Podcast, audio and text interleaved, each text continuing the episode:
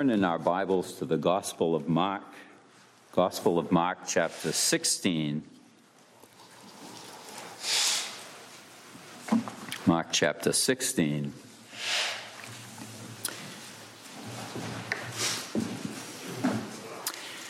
And tonight we want to look at the very last event in the Gospels. Mark 16, verse 19. So then, after the Lord had spoken unto them, he was received up into heaven and sat on the right hand of God. Let's pray. Our Father, we thank you for your word. We thank you for every portion of it. And we just pray that you would teach us.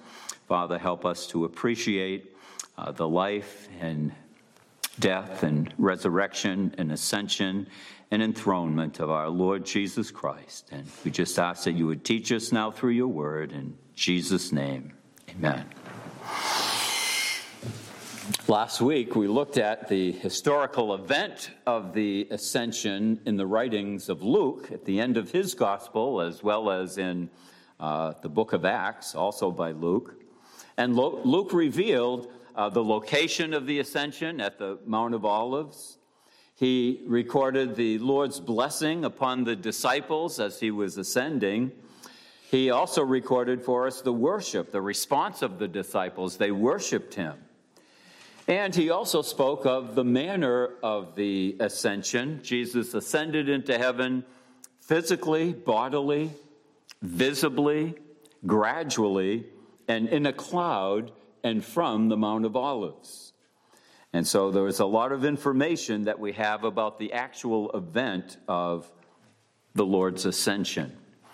In fact, most of what we know about the ascension uh, in the New Testament comes from uh, the the author Luke. And in the New Testament, in the Gospels, only Luke and Mark wrote about the event itself.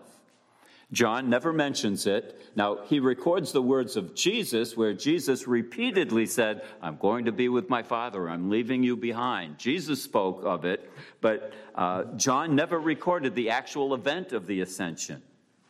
And Matthew ends his version of the Great Commission and he also says nothing about the ascension. And so Mark is the one who includes for us the actual ascension, but he gives it to us in just one verse. And we just read it, verse 19. But what he writes is remarkable and placed in exactly the right location in the Gospels. So here we just read in verse 19, Mark tells us two more vital facts about the ascension. One was that Jesus ascended into heaven, and the second is that he sat down. He went, he ascended into heaven, and he sat down. Now, Luke doesn't bring us that far. In Acts chapter 1, in verse 9, Luke writes, and when he had spoken these things while they beheld, he was taken up, and a cloud received him out of their sight. So in Acts, Luke describes the ascension as from the earth. Jesus left the earth, he ascended up, and he went into the clouds in the atmosphere above the earth, all in the earthly realm. He saw the Lord Jesus ascending. And they watched him as he gradually ascended into the clouds until they could no longer see or hear him. Remember, he was blessing them as he was going up. So this was gradual, not the twinkling of an eye like the rapture. He was ascending gradually. He spoke to them, and finally, he was out of their uh, vision, and they could no longer hear him, and he was gone. And so this was the gradual disappearance of the Lord Jesus. And it was different from what the disciples had seen before. You know, as we read through the, the final stages of the Lord's earthly ministry, after the resurrection, Jesus appeared to the disciples several times. Suddenly, instantly, he just appeared, and also he suddenly disappeared. And we saw that in Luke chapter 24, where it says, uh, the Lord Jesus sat down to meet with, he sat down to eat, meet with the two disciples on the road to Emmaus. They convinced him to come into Emmaus and, and fellowship together and eat there, and he ate with them. And then it says, he's, after he taught them, their eyes were opened, and he vanished. He was gone, instantly gone. And then, not long after that, we read uh, also in the Gospel of John that the disciples from Emmaus, after Jesus vanished, they went right back to Jerusalem. And they were meeting, the disciples met in that room, and all the doors were locked, all the windows were locked because they were afraid of the uh, Jewish religious leaders. And Jesus was not there, and suddenly he was there. He instantly appeared. This is in his glorified form after the resurrection. And that text doesn't say, but I think we can assume that he left in the same way. He vanished. But if you notice in our passage in Mark 16 and verse 19, Luke tells us, he picks it up where, uh, rather, Mark picks it up where Luke left off. Luke, Luke said that he ascended into the clouds. And here we read in verse 19 that Mark says he was received from the clouds, he was received up into heaven. And then he was seated at the right hand of the Father. So Luke records the ascension with Jesus leaving the heaven, the earthly realm. Mark records the ascension, Jesus entering the heavenly realm. And Mark reveals that Jesus actually entered heaven itself and he was there exalted. And then notice also in verse 19 that when Jesus entered into the heavenly realm, into the third heaven, it says that he sat down at the right hand of God. Now that's important. He sat down at the right hand of God. That's the seat of honor, that's the seat of power and authority. And we read that throughout the scriptures. For example, in Psalm 118, speaking about the Messiah, it says that uh, he was at the right hand of the Lord, exalted. So to be at God's right hand, that is an exalted place. And that's where the Lord Jesus went when he ascended into heaven. And then we read in Acts chapter 2 and verse 33, where Luke writes, he says, Therefore, being by the right hand of God exalted, again, Luke writes, of Christ exalted at the right hand of the Father, the place of power and honor and exaltation. And Peter writes of the same thing. Peter tells us in his first epistle about Christ who has gone into heaven and is at the right hand of God, and angels and authorities and powers, angelic powers, being made subject unto him. So Jesus ascended into heaven, was uh, seated at the right hand of God in heaven in an exalted position, God's throne, and from there the angels were all subjected unto him. Remember, when he became a man, he was made a little lower than the angels. Not anymore. And so Jesus sat at the right hand of the Father, the place of divine glory.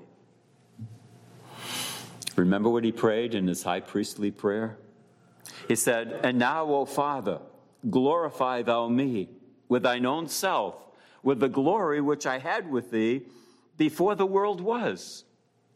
So, in his high priestly prayer, as he knew that he was about to die and be raised from the dead and ascend into heaven, he said to the Father, I'm coming home. And I'm going to be seated with you, and I'm going to be sharing again in that same glory, that same divine radiance that we shared through all the eternal ages. And the Lord Jesus Christ ascended into heaven and was exalted, and his period of humiliation was over. Turn to Philippians chapter 2.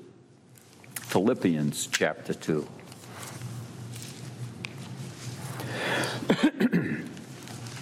in Philippians chapter 2, and let's read verses 7 and 8. Here we have a description of the incarnation. But he made himself of no reputation, he emptied himself, and took upon him the form of a servant, and was made in the likeness of men. And being found in fashion as a man, he humbled himself and became obedient unto death, even the death of the cross. So Philippians 2 7 tells us that the Lord Jesus Christ emptied himself. He emptied himself not of all, as our song tells us, not of all but love. He emptied himself of that outward display of his divine glory and he emptied himself of his use, he willfully laid aside his use of his divine prerogatives, his divine attributes. He did not use them for himself. And so he took a, a lowly place. He emptied himself in the incarnation. And verse 8 says, And from there, after he emptied himself, he thought it not robbery. He didn't think it was something that he had to grasp onto, that outward manifestation of his divine radiance and the expression of his divine powers. He willingly laid that aside. And then in verse 8, we're told that he humbled himself and became a man. And from that time on was his period of humiliation. He entered a sin cursed earth in a mortal body. Not a sinful, he wasn't sinful, but he had a mortal body capable of suffering and pain and death. And he humbled himself, and he was made the creator of all, was made a little lower than the angels in the incarnation. But when he ascended into heaven, all of that was reversed. He's no longer humbled, he's exalted at the Father's right hand. And he's no longer a little lower than the angels. He ascended far above the angelic realm, we read in Ephesians chapter 4. And he's no longer emptied of his use, his free use of his divine attributes. Now in heaven, he has full use of his attributes, and he can use them as he did prior to the incarnation. And his glory is no longer veiled. And so now the Lord Jesus ascends into heaven and he is seated at the Father's right hand, that place of exaltation, that place of divine glory. In other words, he's finally home. And there the angels worship him. Imagine thinking, uh, try to put yourself in the uh, shoes, if they wear shoes, of the angels in heaven. They saw the Creator, the one who made them, become a creature that was lower than them. And they saw him suffer and die, and now he's ascended back up to the Father's right hand again, and all that's reversed, and now they're back to worshiping Him in heaven. And this is how the Gospels end the ascension and the, exalta- the exaltation of Christ. Now, if you turn to the book of Isaiah, Isaiah chapter 52, Isaiah chapter 52. Your Bible might want to open to chapter 53, but try to avoid that and go to chapter 52.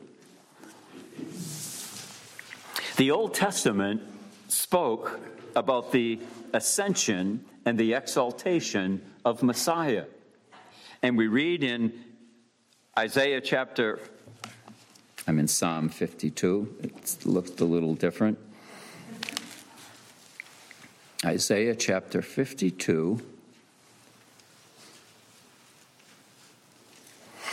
And here, the prophet Isaiah is speaking about the Messiah, and he's referred to as the servant of the Lord. He's the servant of the Lord. And notice in verse 13, knowing about what he's going to write in chapter 53 about his death and his suffering, his oppression, his affliction, he says in verse 13 about the Lord's servant, Behold, my servant shall deal prudently, and he shall be exalted and extolled, and shall be very high. And so here, the prophet Isaiah predicted the ascension of Christ into heaven. This is not a reference to the resurrection of Christ, but it's a resurrection, it's a reference to his ascension into heaven, his exaltation to that place that is very high. Isaiah is about to predict that this Messiah king, who is a divine person, is going to die in chapter 56, but he warns his readers he's going to be exalted very high. And then turn to Psalm 68. Psalm 68.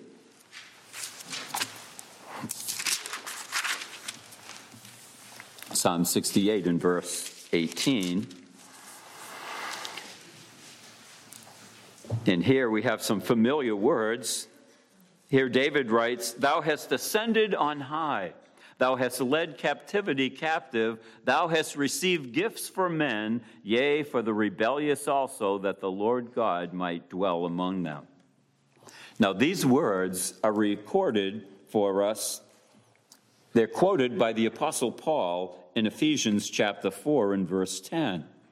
And Paul applies these passage, this passage to the, to the Messiah, whom we know is Jesus Christ, who ascended into heaven, and from heaven he gave gifts unto men, which we now know refer to the gifts of evangelists and pastors for the functioning of the body of Christ. And so the Old Testament spoke of the Messiah coming, dying, and being glorified once again, ascending into heaven. And Mark, in his gospel, reveals the fulfillment of these Old Testament predictions. Here, Mark reveals that after his suffering and death, he was received up into heaven and he was seated at the right hand of God. But think of this when the Lord Jesus returned to glory, he was in some ways a very different being. When he left heaven, he was the second he was the second person of the Trinity. He always was, he always will be. That never changed. But when he left heaven, when he was there, he was God. He was a pure spirit. He had no body. And as the second person of the Godhead, he radiated with the full glory of God, as did the Father, who was a spirit, and the Holy Spirit, who is obviously a spirit. And in heaven, the Lord Jesus used all of his divine powers, and there were no limitations on him. But when he left to become a man, he emptied himself of that outward display.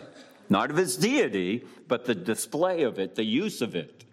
It was all veiled in human flesh. But when he returned to glory and he was received up into heaven, it wasn't, he didn't look like the same bodiless spirit, the second person of the Godhead. Now he ascends into heaven as a glorified God man, fully man and fully God in one person, complete with the nail prints in his hands and in his feet. And now he's, he's back in heaven. He's sitting at the right hand of the Father, Mark tells us, exalted back to that position that he had through all the eternal ages with his Father. And he returned to the full outward glory. Only now, it's radiating through a human body, a resurrected, glorified human body suited for eternity. And Jesus returned, he ascended into heaven as the very first human being ever to enter into heaven in a glorified body, the first fruits of the resurrection. And Mark says he was received up into heaven. That word receive can also be understood, and I think it is here welcomed, welcomed back by the Father and by the myriad of angels that were so enthralled by the story of Christ, the God becoming a man. They marveled at that all through his earthly ministry. And now he's returned. He sat down on the right hand of the Father in a glorified human body. And Mark tells us that he sat down. That implies something else very important. It implies that his work on earth was done. He finished his work on earth tetelestai. It is finished. That's what he said on the cross. Mission accomplished. And so Jesus, the substance, was the fulfillment of all the Old Testament shadows. He was the Lamb of God that all the other lambs offered on Jewish altars only looked for looked ahead to. They were shadows of it, illustrations. The author of Hebrews tells us in right at the very beginning of the book, speaking about the Son of God, that he was in the brightness of the Father's glory. Now, the Father radiated in glory, but the brightness of that glory was the second person of the Trinity. An amazing thought. And the author of Hebrews tells us that he was the express image of his Father. Exactly the same deity, the same attributes. And he was the one that holds all things together by his power. And it says that when he had purged our sins, the author of Hebrews 1 tells us, he sat down at the right hand of the majesty on high, the Father. So the Lord Jesus ascended into heaven in a glorified human body, suited for all eternity, and he sat down at the, on the seat of deity, right on the right hand, the place of honor and power and exaltation on the right hand of his Father. And he sat down, the author of Hebrews tells us, because the work of purging sins was finished. It was done. Now, the Old Testament priests, their work was never done. There was no chair, there was no throne in the holy place, there was no chair or throne in the yards outside. There were no chairs anywhere because the work of the priest was never done. Because the sacrifice they offered, the blood of bulls and goats, could never purge sin. They could never take it away. But Hebrews 10 tells us Every priest standeth. When they ministered, they stood. Every priest standeth daily ministering and offering oftentimes the same sacrifices. So they always stood when they offered the sacrifice, and they offered many sacrifices week after week after week, year after year after year, century after century. But this man, the Lord Jesus, after he offered one sacrifice for sins forever, he ascended into heaven. Hebrews doesn't tell us that. But then the next phrase says, and he sat down at the right hand of God. That one sacrifice finished the job. That's what he came to do. Mission accomplished. He provided the sacrifice that was sufficient to purge the sins, all the sins of all the sinners in all the world in every age. And when he did that, he ascended into heaven and he sat down at the right hand of the Father. Redemption was finished. All the Old Testament shadows were fulfilled with the substance. Sin and Satan and the world system have all been conquered and defeated by the blood of Jesus Christ.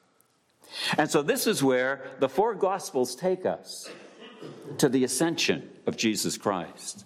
The Gospels, that was the story of the birth and the life and the ministry and the death and resurrection, and just a little bit about the ascension at the end. And that's where they end, with the God man seated at the right hand of God in heaven, because his work was finished. Now, let's think for a minute about the significance of the Gospel's ending with the ascension. This is, this is still Old Testament economy in the Gospels. The church had not yet begun. It was in God's mind, it was part of God's plan, but the Gospels bring us right up to the point of the ascension. And Jesus Christ is now in heaven. He had been made lower than the angels. Now he's exalted above the angels. He's exalted as the God man in heaven. His work of purging sins is over. And that becomes the basis of God's new program, the church. And it's from heaven that we have the revelation of the continuing ministry of the Lord Jesus Christ on earth in God's new program, the church. The church could not begin until after the ascension. The church is built upon the finished work of Jesus Christ. It couldn't exist in the gospel period. And the relationship that we have to Jesus Christ is nothing like what the Jews had to the earthly Messiah king offering a kingdom in the gospel period. The church is related not to that earthly Jesus in a mortal body. Our only relationship to Christ is to the exalted, glorified God man seated at the right hand of power. All power is given unto him in heaven and in earth. And that's the basis of our salvation, the finished work of Christ. And his ascension, that's the basis of our new position in Christ in heavenly places, raised up with him. And that's the basis of our sanctification as well. So we've been spending a lot of time looking at the birth, the life, the ministry of Christ. But what we see in the Gospels is the revelation of Christ from the starting point, from his incarnation and birth in Bethlehem. And that's the beginning of the Gospels, the birth of Christ. And it ends, it takes us right up to the glorified God man in heaven. God descends to earth in a human body, a mortal human body, capable of death, which was necessary for redemption. And the Gospels end with all of that reversed. And Christ is in heaven. And that's our relationship to the risen, glorified Savior whose work is finished. And also, the ascension is essential to the establishment of the church. Remember how the book of Acts began? I think we read this last time, or maybe the week before. In Acts 1 1, where Luke writes, The former treaties have I made, O Theophilus, of all that Jesus began both to do and to teach. So the Gospels, Matthew, Mark, Luke, and John, reveal what Jesus began to do in his earthly ministry.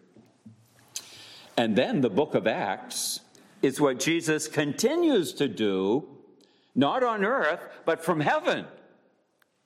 The risen ascended, he ascended far above the angels, and he's seated at the right hand of the Father. And there could be no church apart from the ascension of Jesus Christ. Turn to Acts chapter 2. Acts chapter 2.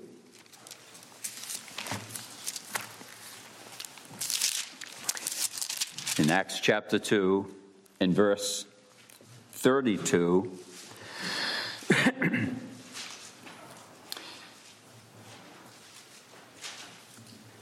Here we read, This Jesus hath God raised up, whereof we are all witnesses. Therefore, being by the right hand of God exalted, so, this is a message preached on the day of Pentecost, the birthday of the church, and Peter is letting them know that Jesus was raised up by God, and there were many witnesses there that day that saw the resurrected Christ after Christ in his post resurrection ministry. And now, because of that, he is at the right hand of God exalted. And from that position in heaven, it says that he had received of the Father the promise of the Holy Ghost. Remember that in the Great Commission, the disciples were told to go, but not yet. Go, but wait in Jerusalem for the coming of the Holy Spirit. And now the Lord Jesus is in heaven. The day of Pentecost has come. He's exalted, and the promise of the Holy Ghost was given. And the Lord Jesus directed the Holy Spirit to come to earth on the day of Pentecost to begin baptizing men, women, and children into this new man, the body of Christ, the church. And he says, which you now see and hear. They saw the, they saw the Spirit that visualized by the tongues of fire, and they heard the, the mighty wind.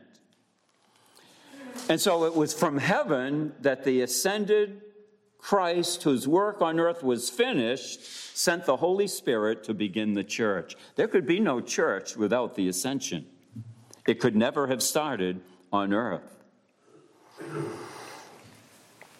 This was the birthday of the church.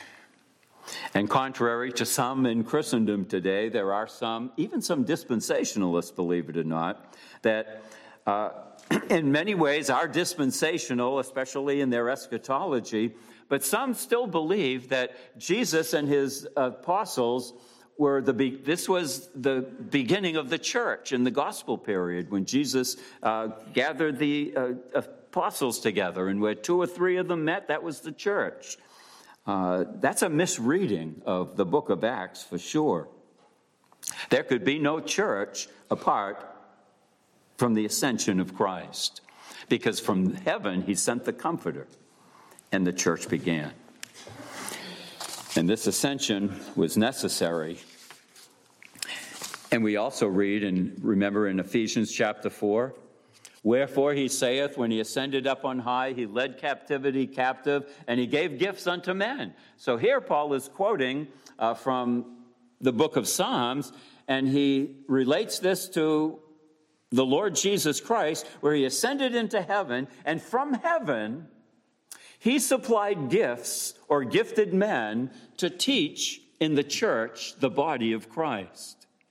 He gave gifts unto men. Now, he that ascended, what is it but that he also descended first into the lower parts of the earth? He that descended is the same also that ascended far above all heavens, that he might fill all things. And he gave, here are the gifts that he gave, some apostles and some prophets and some evangelists and some pastors and teachers. So it wasn't until the ascension that this new man was given gifts so that the body might function. Apart from the ascension, the church would have no spiritual gifts.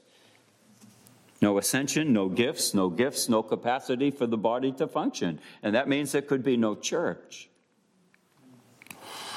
And then Luke tells us something else. In the Old Testament, in, the gospel period, that's what Jesus began to do and to teach. And the book of Acts, we just mentioned this, when the church began, that's what the Messiah, who is now the exalted head of this new body, now from heaven, he is directing the church from heaven. Totally different perspective. And so the book of Acts records for us not just the works of the apostles, as our, the title, the uninspired title of the book says, but it's more than that. It's the work of the ascended Christ, who through his Spirit works through his apostles. And that's what he continues to do on earth. He began ministering, that was rejected, and now he continues to minister on earth, but in a totally different way and from a totally different perspective from heaven. And we get a little glimpse of that as we read through the book of Acts, how the head directs the body. Remember in our study of, of Paul's missionary journeys? They were decided to go up to Bithynia, but then the Lord, through his Spirit, directed them elsewhere, and they ended up in Troas, which is where the head wanted them. And remember in Paul's ministry, when he was discouraged in Acts chapter 23, it says, And the night following, the Lord stood by him and said, Be of good cheer. Wouldn't that be great when you're discouraged? If the Lord appeared right next to you and said, Be not discouraged, uh, be of good cheer. Did you know that you have something better than that? Christ lives in you. And he's already said, Be of good cheer. I have overcome the world. We don't need those kinds of experiences, but we do need to believe what the Bible says. And so the Lord works through his church on earth today. He is still directing his body. And also, it was only after the ascension when the Lord Jesus Christ entered into heaven when he began to minister to a new priesthood after the he's a high priest after the order of Melchizedek and now we are priests today. And from heaven he has a different ministry. Now he is sustaining. He began the church on the day of Pentecost and he is sustaining the church through his high priestly ministry. Hebrews 7 says that this man, because he continueth forever, he's a high priest forever, and the point of the Melchizedekian priesthood is that it's a priesthood that knows no beginning or end. And that's our high priest. And it says in that same passage, he ever liveth to make intercession for them. So Jesus Christ is always praying for us, always praying for us, endlessly praying for us. And we read also in Hebrews chapter 4, we have a great high priest who has passed into the heavens. That's his ascension, entering heaven. And he's touched with the feelings of our infirmities. So, whatever struggles we're going through, he knows all about it. And he's omniscient. And he has experienced every trial, every struggle that we face, apart from those that arise from a sin nature. And he tells us to come boldly to the throne of grace.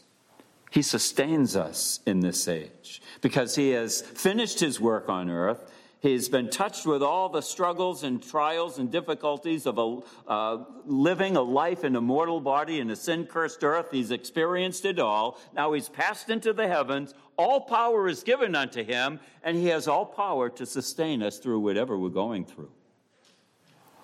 And so our relationship to Christ is not to a carpenter from Galilee but it's to the risen, glorified, ascended, and enthroned God man in heaven. And he entered into heaven within the veil, the book of Hebrews tells us. We have that great hope. It's an anchor of the soul, both sure and steadfast, which entereth in within the veil, and whither the forerunner is for us entered. Even Jesus made a high priest after the order of Melchizedek. When Christ ascended into heaven, he entered into the most holy place of God within the veil. Because when he died, entrance into that most holy place was opened. And having, therefore, brethren, boldness to enter into the holiest, that most holy sanctuary in heaven for the closest, sweetest communion imaginable, it's by the blood of Jesus Christ, a new and living way, which he hath consecrated for us through the veil, that is to say, his flesh, when he died on the cross. So that we who live after the gospel period, we who live after the cross, we who live after the uh, resurrection and ascension and enthronement and exaltation of Christ in heaven, we also are able to enter in to the holiness, holiest place through the blood of Christ. And why is that? Because we are identified with Christ through his ascension. Now, we often think of, we know that we died with Jesus and we rose with Jesus, but the Bible also tells us that when he ascended, we ascended into heaven. We're in Christ, in heavenly places. We ascended with him. God is, when we were born again, he raised us up into heavenly places. So our soul and spirit have been raised up, and we're to dwell there. We're to abide in Christ who is in heaven. And as we do, we have the power of the resurrection available to us. Listen to this in Ephesians 1. And what is the exceeding greatness of his power to usward who believe? Exceeding greatness of divine power is available to usward, to all of us as believers. And it's because he raised Jesus from the dead and set him at his own right hand in heavenly places, far above principality and power and might and dominion and every name that is named, not only in this world, but that which is to come. The one who is made lower than the angels is far above them. He's back in his throne of deity as head over all things to the church. And that great power of the resurrection is now available to all those in him. And if you're born again, that's the power that God gives us. We have the power of the resurrection available to obey God, to stand firm, to endure life's circumstances that want to drag us down. We have the power to be the kind of witness God would have us to be. We have the power of God, the power of the resurrection, so that we can exhibit self control and agape love and grace and forgiveness and live a resurrected and ascended life. And that's our new position. And that's where our life is. And it's from that heavenly position that we're to live. And if we understand that, remember we mentioned this morning, Miles Stanford used to say, the way up is down. He also used to say, keep looking down. Most Christians say, look up. Yes, we can look up, the Lord's coming, but we're to dwell up there in heavenly places, and we're to keep also looking down at our earthly life because it's from heaven that we are sourced with infinite power for everyday life. Amazing. Mark is the only one of the Gospels. Luke uh, brings us almost there. Luke brings us in the ascension where Jesus went up to the clouds in the atmosphere around the earth but Luke brings us all the way up where he was received into heaven and he sat down at the Father's right hand. So that's the story of the, the four Gospels from the incarnation to the ascension.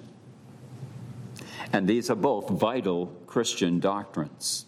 From the shadow to the substance from Israel to the church, from law to grace. And the gospel period ends after the Great Commission. After these men are told to go out and preach this good news unto the uttermost parts of the earth, they're to wait. Don't go out quite yet. Wait in Jerusalem for the promise of the Father on the day of Pentecost, and then go. And Jesus said, And I will be with you even unto the end of the age. And the power of the resurrection goes with every missionary today because Jesus ascended into heaven. And that's the end of the Gospels. We began this study on February 8th, 2013. And 10 years later, it ended on such a positive note. In heaven, his work is finished and now we can go and tell the world.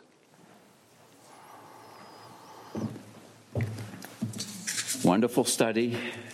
Lord willing, we are going to be starting a study of the book of Revelation next week, Lord willing, and that will probably take us into about a third way through the uh, tribulation period. no, we won't be in the tribulation period. But it, it took the Lord about most of the gospel period takes place. It covers three and a half years of his life, most of the gospel. And it took us almost three times that to get through the, the material. But have mercy on me because Jesus said, really, if you're going to write the story, the whole world couldn't contain all the books and all the documents that could be written. So I'm kind of sad. This has been a part of my life for the last 10 years, studying uh, the Gospels, the life and ministry of Christ. But uh, the book of Revelation, I think it's something that will be helpful for us in these crazy days in which we live. So let's look to the Lord in prayer. Our Father, we thank you for your word. We thank you for Christ, for his ministry on earth, his life, his death, his resurrection, his ascension. And Father, we rejoice that He's coming again. And we just pray that you would help us to be uh, sharing that good news wherever we go. And we'll thank and praise you for it. In Jesus' name, amen.